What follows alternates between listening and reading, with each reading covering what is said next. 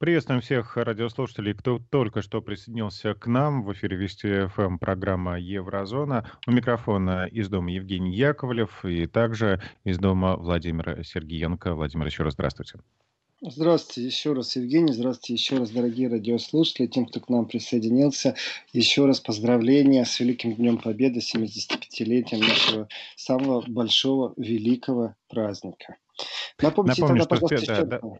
Напомню еще, да, напомню, телефон 903-170-63-63. Это номер для WhatsApp и Viber для ваших сообщений. И напомню, что в первой части программы мы уже поговорили о том, как отмечали э, День э, Победы над фашизмом в Э, в Евросоюзе в целом, да, и в Германии в частности. А вот от слушателя пришел вопрос, а как э, эти дни проводит украинский посол в Берлине? Я расскажу об этом, у меня это стоит в закладках, но прежде чем я перейду и к украинскому послу, и к его деятельности, я хочу зачитать вот одно сообщение, к нам пришло. Владимир, с праздником вас! В Дюссельдорфе тоже есть захоронение советских военнопленных. Захоронено примерно 1500 пленных, которые работали на заводе Хенкель. Обычно на 9 мая собирается много народа. В этом году из-за вируса ничего не было, только полиция и отдельные посетители с цветами. Дмитрий. Спасибо, Дмитрий. Э, я думаю, что цветы можно, конечно, символично, но можно и позже принести, если кто-то не смог добраться. Конечно, обидно, обидно, что так получилось. И вы знаете, вот по поводу, Евгений, до перерыва на новости, вы сказали, что вот в Берлине понятно, почему проход был узкий, потому что ремонтировали тротуар. Ну, давайте очень серьезно. Там тротуар не является э, шоссейной дорогой между Берлином и Гамбургом. Это абсолютно маленький кусочек.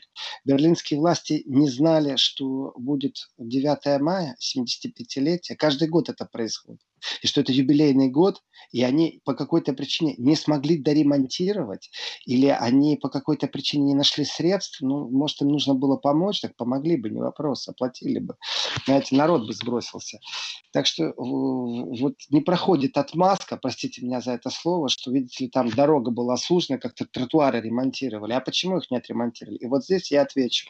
Я не один так думаю, и много кто так думает, кто знает город Берлин, кто знает Германию, как-то обращает внимание на то, что э, странно ремонтируются дороги, их разрывают, а потом они как-то раз и застыли э, в каком-то таком полу э, недоделанном, в полуначатом состоянии, и на них стоят какие-то пластиковые ограждения, которые показывают, мол, не свалитесь, тут вот что-то происходит, тут ямка, грубо говоря, да, вот как огородка вокруг канализационного открытого люка.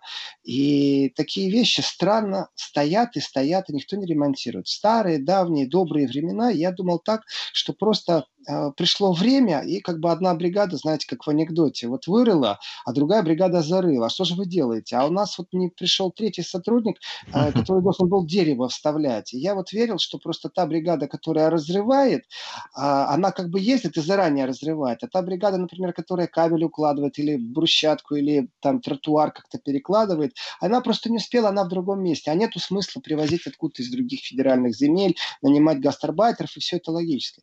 Но на сегодня сегодняшний день, к сожалению, у меня другое мнение, и это не теория конспирологии, а это профессионализм немецких властей. Э, как-то странно, например, давно первый раз обратили на это внимание, когда Буш приезжал в Берлин, и это было времена, когда была война в Ираке, то э, берлинские протестующие силы, которые были за мир против войны, решили достучаться в прямом смысле слова до Буша. Поэтому были огромные барабаны, свистки. И ну, город перекрытый, Берлин, и э, как бы весь центр закрыт, в том числе и снайперы, антиснайперы э, на крышах, люки канализационные заваренные на всякий случай, чтобы кто-то не воспользовался подземными ходами. И там где-то, знаете, там вот, э, грубо говоря, там в трех километрах от э, точки дислокации Буша, от американского посольства, э, на пятачке стоят люди, которые возмущаются. То есть не достучались. Но тогда первый раз обратили внимание на то, что как-то странно перерыты улицы. И вот эти ограждения пластиковые, которые стоят, тоже как-то странно. И такое ощущение, что они мешают планированному перемещению демонстрантов в первую очередь. То есть очень неудобно проводить демонстрацию, когда у тебя перерыта улица, строятся вот эти вот ограждения. И по времени, сколько эти ограждения стоят и как там все двигается, мне могут власти рассказывать, берлинские, все что угодно, и выстраивать оправдательную базу доказательную о том, как у них по спискам какая-то бригада что-то делает, а другая не делает. Только за э, почти 30 лет жизни в Германии, с 91 -го года э, в Германии, знаете, как-то странно накопилась статистика. И я в последнее время в Фейсбуке стал обращать внимание, что немцы об этом говорят. И Трептов парк для меня тому доказательство. Ну что, они такие безрассудные функционеры в администрации городских властей города Берлина, что они не знали, что там тротуар нужно отремонтировать. У меня ощущение, что это сделано сознательно, чтобы легче было полиции контролировать именно узкие проходы. Потому что когда люди идут в узкий проход, намного легче контролировать их. И в сознательных действиях я их не обвиняю. Нет, я просто обратил внимание, что это именно так, а не по-другому. То есть без всякой конспирологии, просто по статистике. И э, то, что в Трептове парке, самом главном мемориале в Германии, где захоронены советские воины, понимаете, э, больше 10 тысяч человек. Э, это не единственный мемориал в Берлине, э, вот их там три. И спасибо, что по договоренности и по это межгосударственные договоренности, они все находятся в идеальном состоянии, эти мемориалы. Привели и последний мемориал в порядок полный, и это действительно заходишь, сердце замирает, когда вот идешь этими аллеями, где тысячи, тысячи наших детов лежат. И в этом отношении действительно я благодарю э, немецкое государство, которое выполняет свои обязанности по уходу за этими мемориалами. А вот что касается таких мелочей, как, знаете, проход неотремованный э, тротуар, такой номер не проходит. И я, я понимаю, что это сейчас очень тонкий лед, но я должен об этом сказать. Вот э, наше отношение к карантину и самоизоляции. Э, где-то власти сильнее, где-то власти слабее. И вот в Германии, ну вот в пред преддверии того, что основные ограничения будут сняты, частично уже сняты, э, есть еще вот накопление социального напряжения и протесты, которые выходят люди, которые не верят в этот весь коронавирус, или наоборот верят, но считают, что власти неправильно себя ведут. И в этот вот момент тысячи людей пришли на 9 мая. Вопрос. Знаете, вот я не на кофейной гуще гадаю. Те, кто не соблюдали в этот момент социальную дистанцию. Ну, те, кто пришли и соблюдали социальную дистанцию, я с ними, мое сердце общаться с ними. Я был бы в Берлине, я бы тоже пришел и тоже возложил бы цветы. И с друзьями бы встретился. И мы стояли бы на расстоянии друг от друга и пели бы День Победы. Но если говорить о тех, кто даже в сознательно узкий проход созданный, чтобы очередь, знаете, растянулась на много километров. Не знаю, зачем это было сделано берлинскими властями. Но вот если исходить и уже вот случилось так, а люди все равно сбились. Вы знаете, вот у меня вот, ну дай бог, чтобы действительно это не выразилось в какую-то вторую, третью волну пандемии.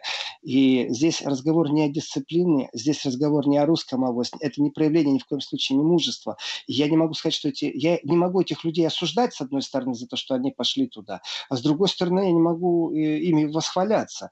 я понимаю, что я восхваляю только тех, кто пришел, но при этом держал социальную дистанцию. А вот вчера в Берлине ярко выраженно наблюдалось отсутствие этой социальной дистанции, и это были наши люди, в том хорошем золотом понимании слова «наши». То есть это не то, что там только русские, понимаете, там и казахи, и немцы, и украинцы, и поляки, там разные люди действительно собираются, и чехи приезжают, и австрийцы приезжают. То есть это в основном наши русскоговорящие, это правда, но они наши и по-другому. Они наши, потому что не чтят памяти памятник. За это им спасибо, а за то, что они дистанцию не держали, ну, потому что им так как-то так виделось, какой-то ну, не знаю, отч- отчаяние какое-то, безголовость, не знаю. Я вот разделяю эти вещи. Вот здесь горжусь, что у нас такие соотечественники, что у нас такие друзья у наших соотечественников, потому что мы всегда целым издательством шли с друзьями, с немцами, и на, и на бессмертные полки цветы возлагали еще до бессмертного полка. А в данном случае вот я разделяю. Спасибо, что помните, пришли, и абсолютно не понимаю, почему бы действительно не растянуться и потратить больше времени для возложения цветов, почему это нарушалось. Я хочу еще сказать, сказать, вы знаете, о том, как проходили официальные акты. Дело в том, что э, в Германии по поводу окончания Второй мировой войны был только один раз э, государственная торжественная церемония проведена. Такой акт был один раз проведенный. И в этот раз Штайнмайер тоже запланировал э, такой акт. И, конечно же, 8 мая это ну, такое тоже традиционное выступление политиков. И э, в 1985 году в Бундестаге тогдашний президент Германии Рихард фон Вайцекер выступал, и тогда он впервые назвал день окончания э, Второй мировой войны днем освобождения – Э, Днем освобождения. И э, это очень важная терминология, которая появилась. Вы знаете, это дали абсолютно другой статус окончанию Второй мировой войны. Цитата «Этот день освободил нас всех от человека ненавидческой системы национал-социалистической диктатуры». И государственный акт – это э, высшая степень проявления уважения. То есть это вписано в протокол. По-другому, вот как государственный государственный акт, он не называется. Я не знаю, может, это звучит как-то криво на русском языке, но в немецком государственный акт, он так и есть. И Штайнмайер должен был э, отменить этот государственный акт, эту церемонию. Э, не знаю, будет ли она проведена еще раз, потому что один раз это проводилось 8 мая 1995 года. И, э, ну, вот намерение было, к сожалению, его э, отменили. И для меня, например, очень важно, это статистика, которую э, опубликовали, которая сейчас в Германии есть, э, потому что 77% немцев ассоциируют 8 мая ни с чем другим, как с освобождением. Это очень важный вопрос. То есть большинство населения ассоциирует 8 мая с освобождением. 81% с новым началом. То есть им дали возможность нового начала. Это очень важная статистика. И э, то, что абсолютно неподходящие понятия, такие как э, э, э поражение, тоже большинство говорит, что неправильно говорить, это 72%. Капитуляция – это есть капитуляция – и 70% говорит о том, что поражение – это неправильная терминология по применению к этому.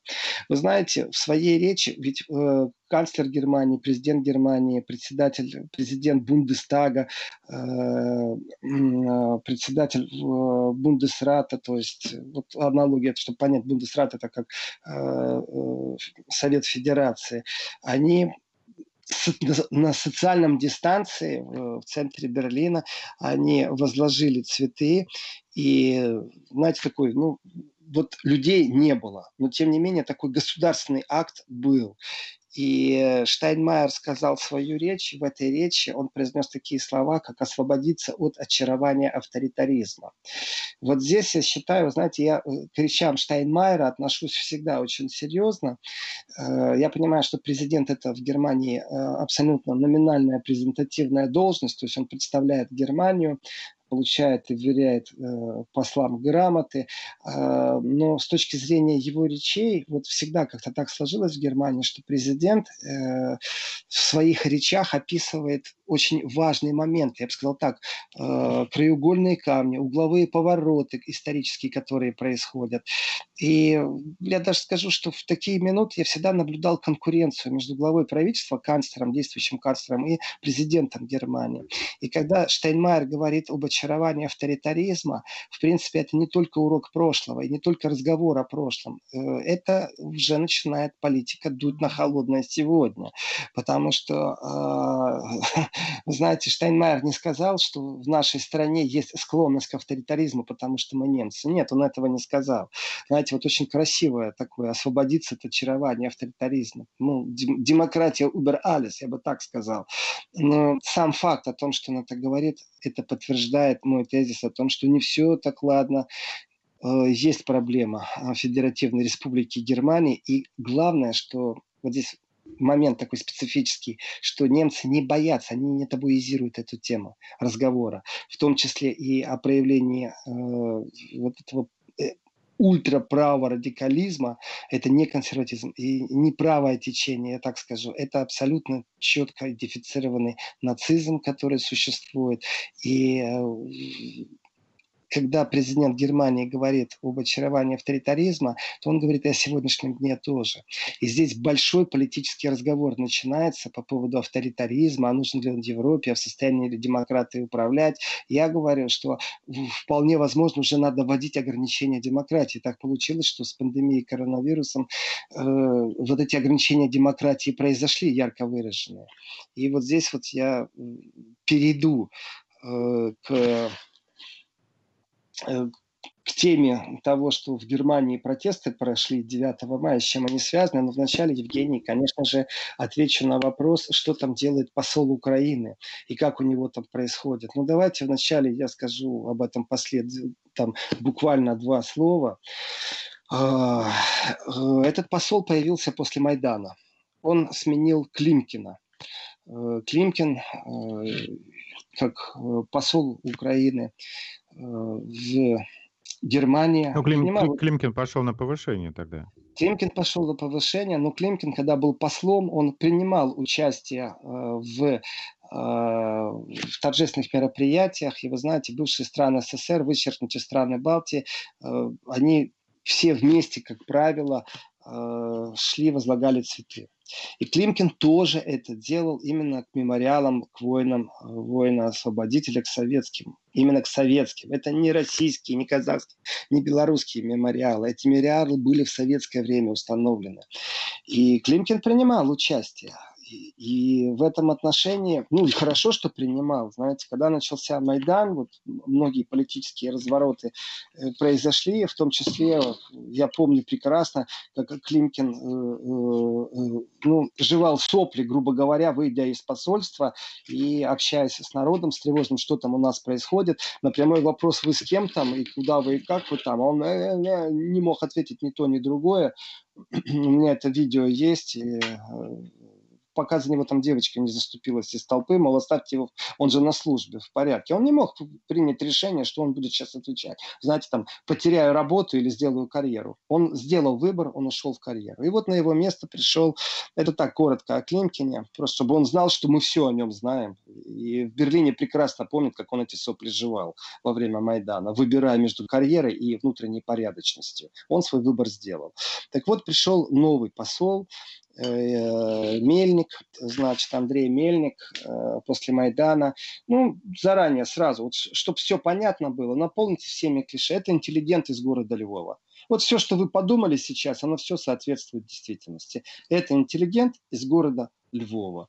И это при нем э, был не скандал, скажем так, это и газеты, и публикации. И в, и в принципе мы, например, тогда очень просто обратились в прокуратуру Германии, и я считаю, что это правильно. На вопрос, кто такие мы, я скажу, что те, кто постоянно говорят о проблемах фашизма и не стесняются об этом, э, те, кто публикуется в газете «Юнги Вельт» по поводу сотрудника консульства Украины, который э, в социальных сетях тогда выставил торт, его там сотрудники поздравляли. Знаете, он не только фанат, у него там Майнкамф э, направо и налево на страницах Фейсбука, а ему там э, торт подарили с книжкой Майнкамф. Такой настоящий неонацист украинский. И да, там и следствие, и сняли его с должности. Я даже не знаю, чем закончилось. Вроде его опять там это, сделали невиновным, этого сотрудника посольства. То есть откровенно там в Гамбурге работал, сотрудник э, внешнего ведомства МИДа Украины. Это вот было при Мельнике. То есть Мельник прекрасно знал, но ничего не делал. Э, ну, у Мельника э, сейчас э, есть несколько забот. Одна из них это как выставить свою работу, и это типично э, такая украинская фишка, по-другому я даже не могу это сейчас назвать, украинская фишка, в которой, когда происходят какие-то события, нужно сказать, это моя заслуга, это мы сделали. То есть, вот если американцы считают в Белом доме, что Вторую мировую войну только Британия и Америка закончили и выиграли, и победили Гитлера, э, и ну, об этом мы в первом часе говорили, то вот точно так же, например, есть такое, знаете, да наш дипломатический корпус, да наша дипломатическая работа, мы тут Северный поток-2 перекрыли. То есть примазаться к таким э, действительно большим тектоновым плитам в геополитике и рассказать, что это, да, ну, да мы тут эффективную работу ведем. Да ты э, не понимаешь, наверное, Мельник, э, закончивший и получивший вуз в городе Львове, получивший образование в городе Львове, э, что являешься просто инструментом. И мне не стыдно тебе это сказать, потому что э, ну, ходить сейчас и рассказывать о том, что э, об украинцах, которые стали жертвами Второй мировой войны, практически незаслуженно мало вспоминают, э, то тогда точно такую же модель нужно дать киргизам, казахам, Российскую Федерацию тоже нужно разбить, и каждую национальность, каждый народ брать и зачитывать список всех национальностей, всех народностей, которые принимали участие, и говорить, да незаслуженно обходят чеченцев, которые принимали участие и совершали подвиги, э, казахов, татаров. И сейчас на меня можно сквал критики, Владимир. потому что, да, у нас пауза. Да, мы сейчас уходим на рекламу и новости. Уже через э, минуты 4-5 продолжим, вернемся в студию. Итак, мы возвращаемся в студию. Евгений Яковлев и Владимир Сергеенко. Возвращаемся к разговору. Так вот, э, посол Украины в Германии, вы знаете, с одной стороны, ну, я понимаю, он на своей должности государственный деятель, я все это понимаю. И с одной стороны, э, вот если взять кусок то, чем он занимается, и говорит, что в исторической памяти Германии до сих пор существует огромное слепое пятно, если говорить о зверствах, совершенных нацистами в Украине. Это он заявил радиостанции Deutschlandfunk. Вот здесь я его поддерживаю на все сто процентов. Вот нравится он мне лично, не нравится он мне лично, но я его поддерживаю. Я считаю, что да, существует э, слепое пятно у немцев в Германии, но, к сожалению, не только о том, как немцы э, зверствовали, как нацисты, как представители Третьего Рейха зверствовали на Украине. Точно так же эту претензию может поставить и Беларусь. Точно так же.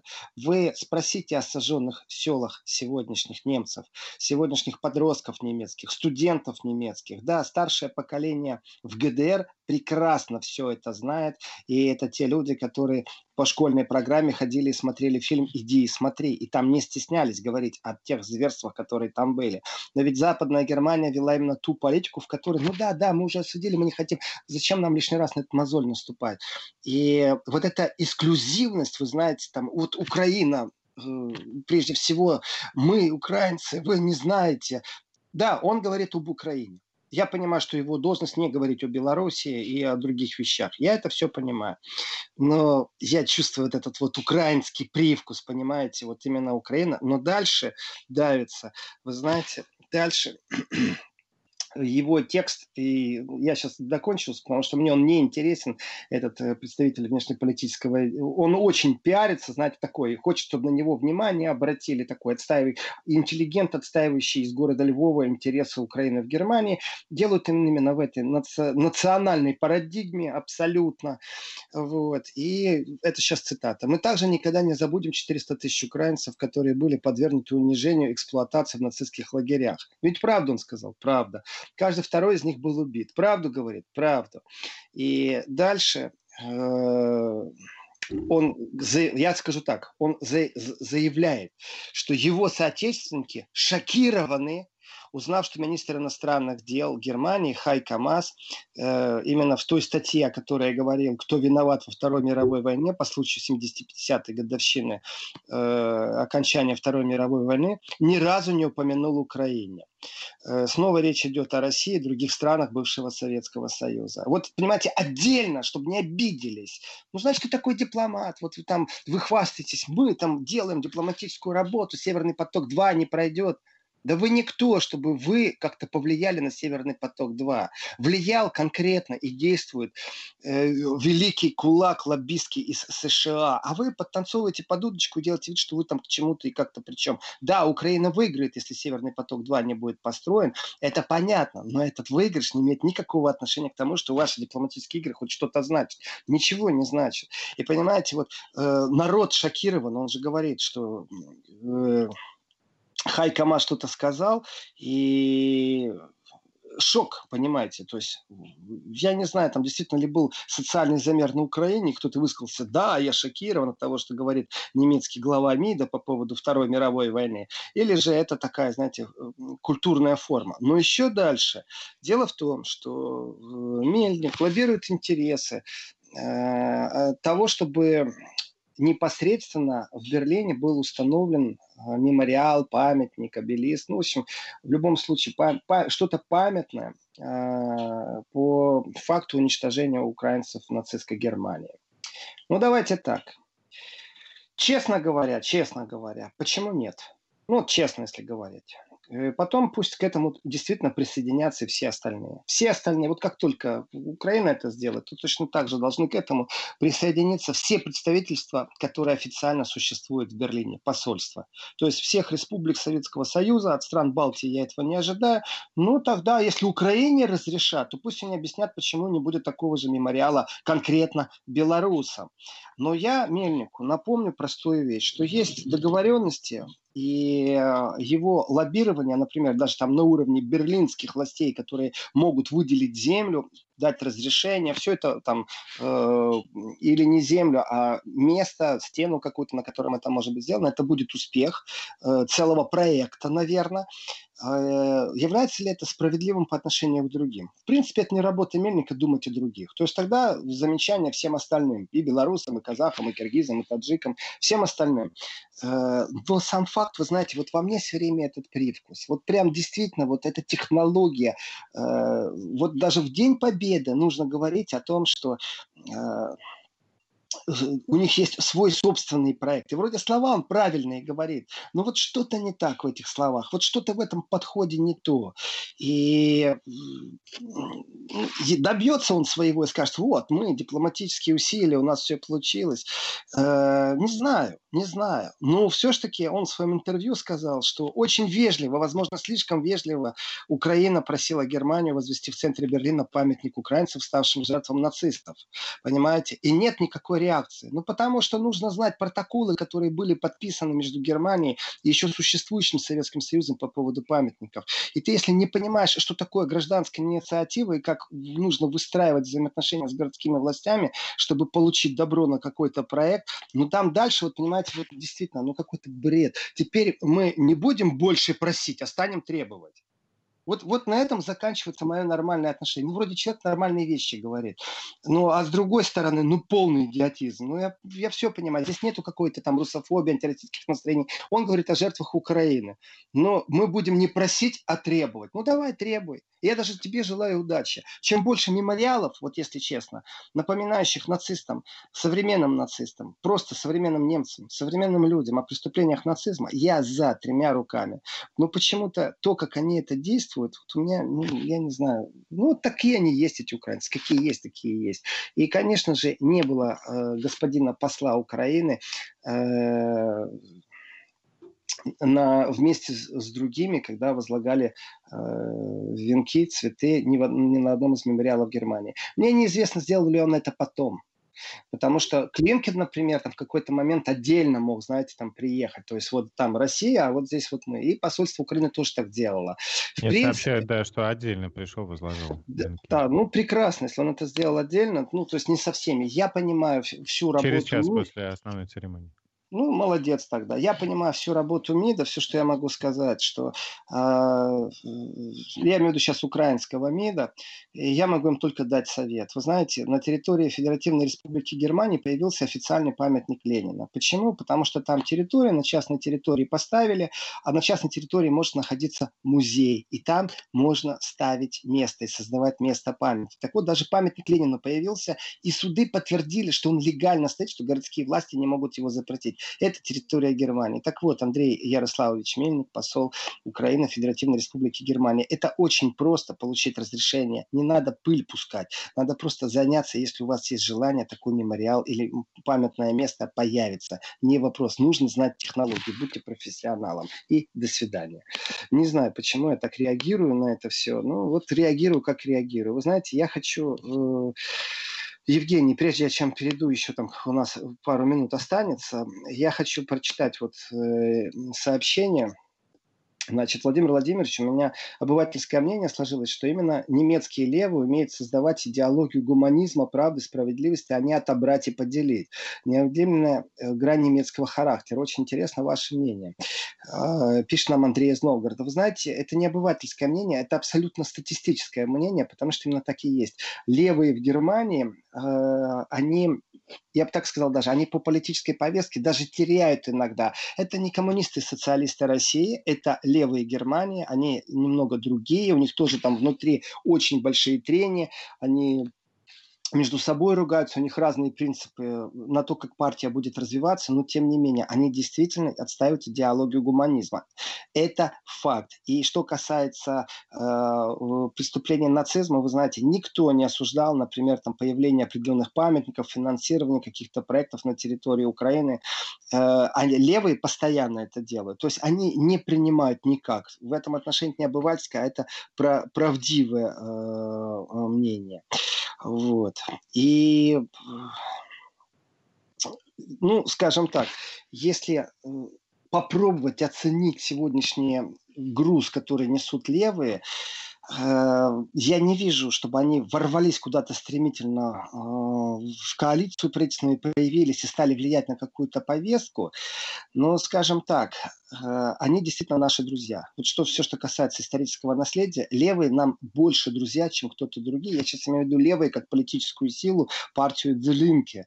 И представители этой партии, и с большим удовольствием, я сейчас скажу и вспомню, депутат Бундестага Андрей Хунько, член ПАСЕ, это тот человек, который, например, э, не может съехать на территорию Украины. Почему? Потому что этот человек не постеснялся озвучивать некоторые вещи по Донбассу, потому что этот человек вроде бы как нарушил пограничный режим и занимался гуманитарной помощью Донбассу. Это человек, который не стесняется в ПАСЕ озвучивать определенные позиции.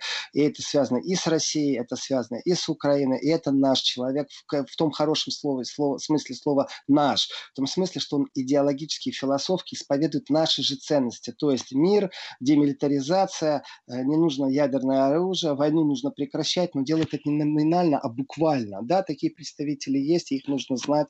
И я рад, что в ПАСЕ, например, Андрей Худько, э, зам председателя фракции объединений, э, ну, большого социалистического объединения Европы, если так можно его назвать.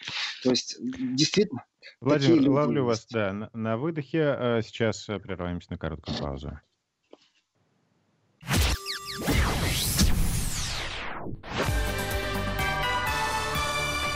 Вести ФМ.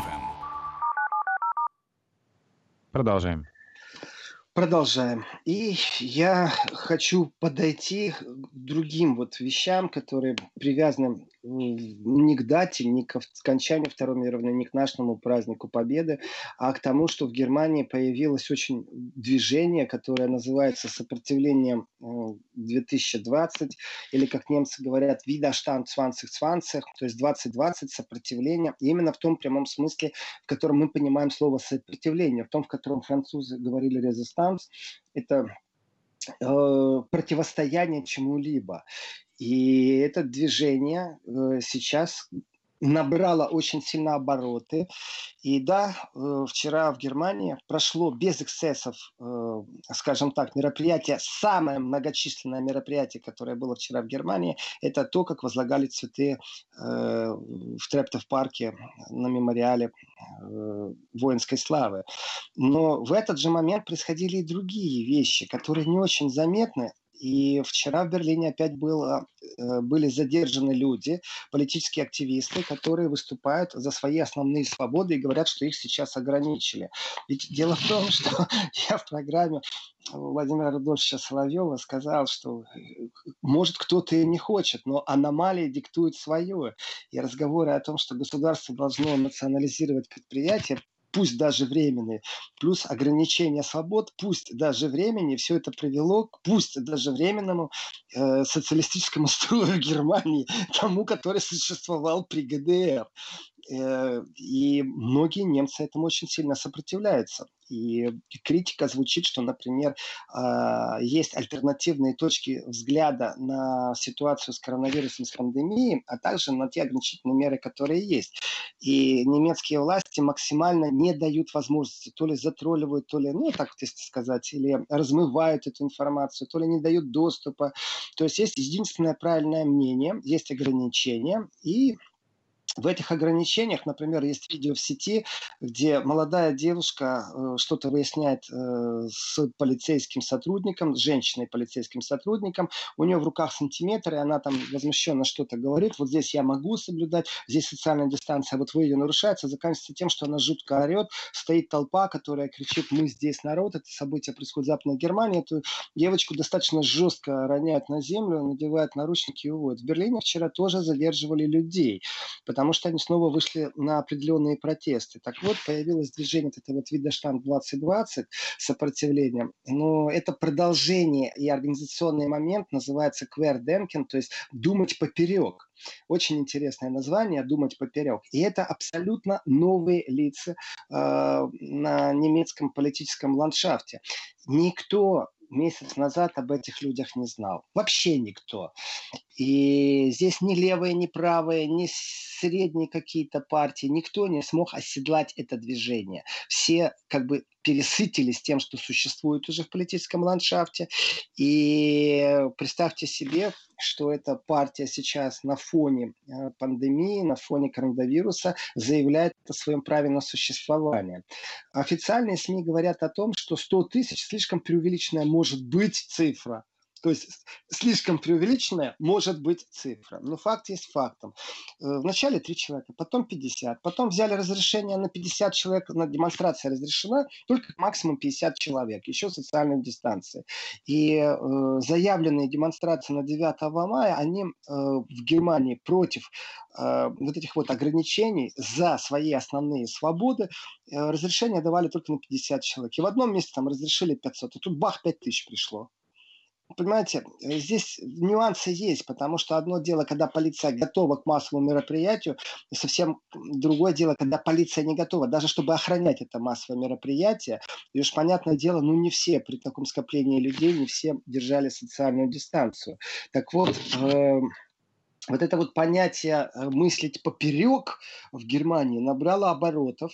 Нехватка информации, неумение работать э, с народом, э, очень сильная э, социальная поддержка в социальных сетях произошла.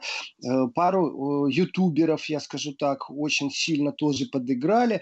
И зашкаливающее число просмотров не у конспирологических каких-то там теорий, а у людей, которые брали интервью у медиков, вирусологов с другой точкой зрения, а также у адвокатов и то, что происходило, оно где-то начинает схлапываться. И представьте себе, что э, доктор, который имеет другое мнение, делает обращение в Ютубе, их там инициаторами аж три человека, и о них никто не знал. Вдруг получается, что вот это движение сейчас э, набирает уже 100 тысяч. Конечно, партию зарегистрировать не так просто. Это не значит, что э, получили документы, и критики уже начали, ой, да какая-то партия, да что они могут, и вообще там очень много конспирологов и вот это вот клише, э, это ошибка действительно э, мейнстримовских СМИ в Германии о том, что если человек высказывает иное мнение, он уже сразу конспиролог. Знаете, его можно поставить в ряд людей, которые то же самое скажут, ты дурак, ты глупый, ты не разбираешься ни в чем, ты конспиролог. Это как оскорбление звучит. Но дело в том, что под группу конспирологов сейчас зачислили огромное количество людей, которые не имеют к конспирологии никакого отношения.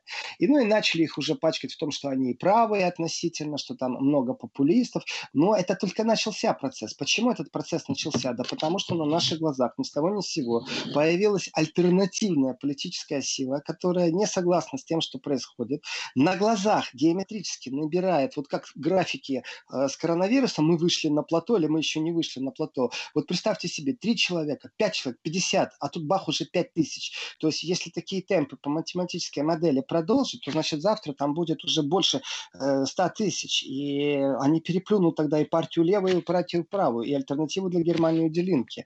И это произошло вот буквально за месяц смещение. То есть люди недовольны теми политическими силами, которые присутствуют в политическом ландшафте, и появляется абсолютно новая партия. Вот эта вот новая партия, конечно же, э, классические партии, которые, знаете, так, сидят легко в своих креслах политических, устаканных и рассуждают на тему внешних отношений, безопасности, социальной справедливости, пенсионных реформ.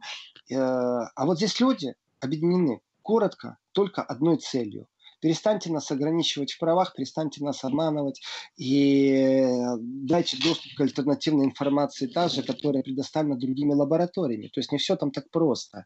И этот э, феномен, конечно же, в таком резком скачке говорит о том, что не только какие-то сумасшедшие конспирологи, у которых фольга на голове, чтобы их э, ретрансляторы э, мобильных телефонов не облучали и им в голову не внедряли какие-то вещи, а также какие-то непонятные полуправого толка люди, а также идиоты, которые медитируют и говорят, меня никакой вирус не тронет. И это я сейчас рассказываю о том, как некоторые СМИ представляют людей, которые собирались в Берлине.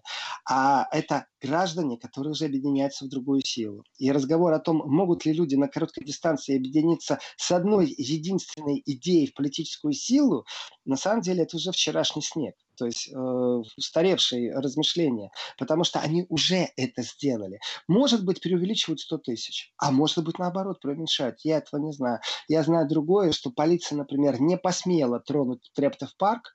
И представляете, что бы было, если бы полиция стала разгонять людей, которые несут цветы к могиле неизвестного солдата, к мемориалу. Вот представьте себе, как бы это было воспринято.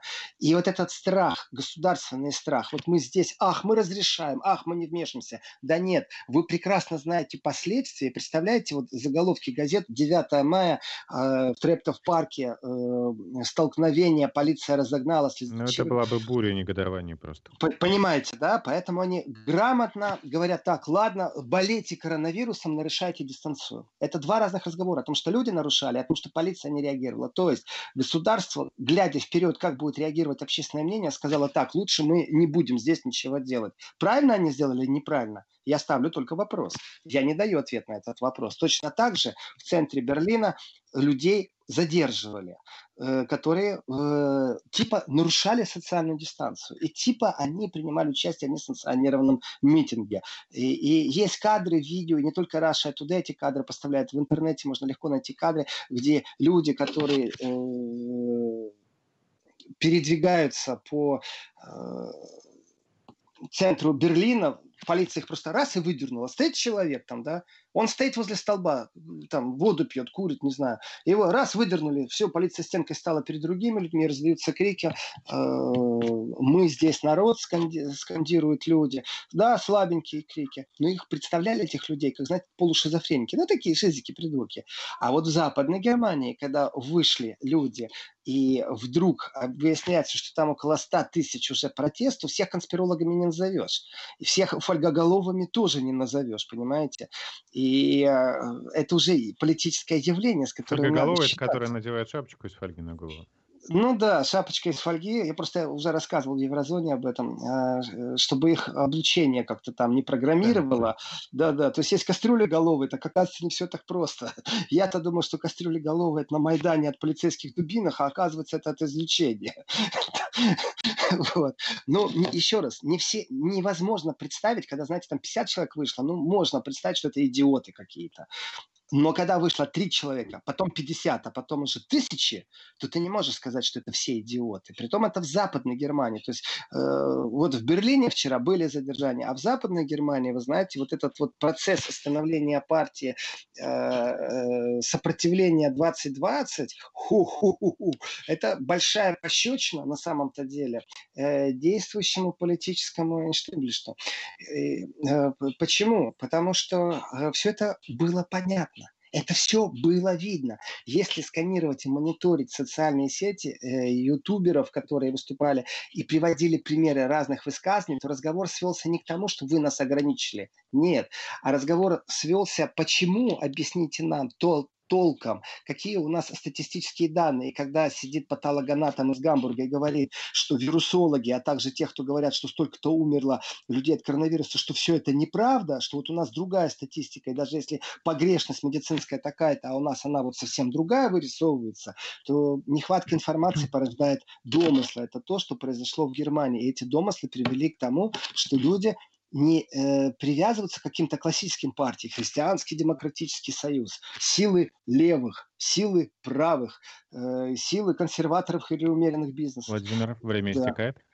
А только абсолютно сориентированы на одну единственную цель. Получается, это новая пандемическая партия. Вот он феномен Германии. Продолжим разговор завтра.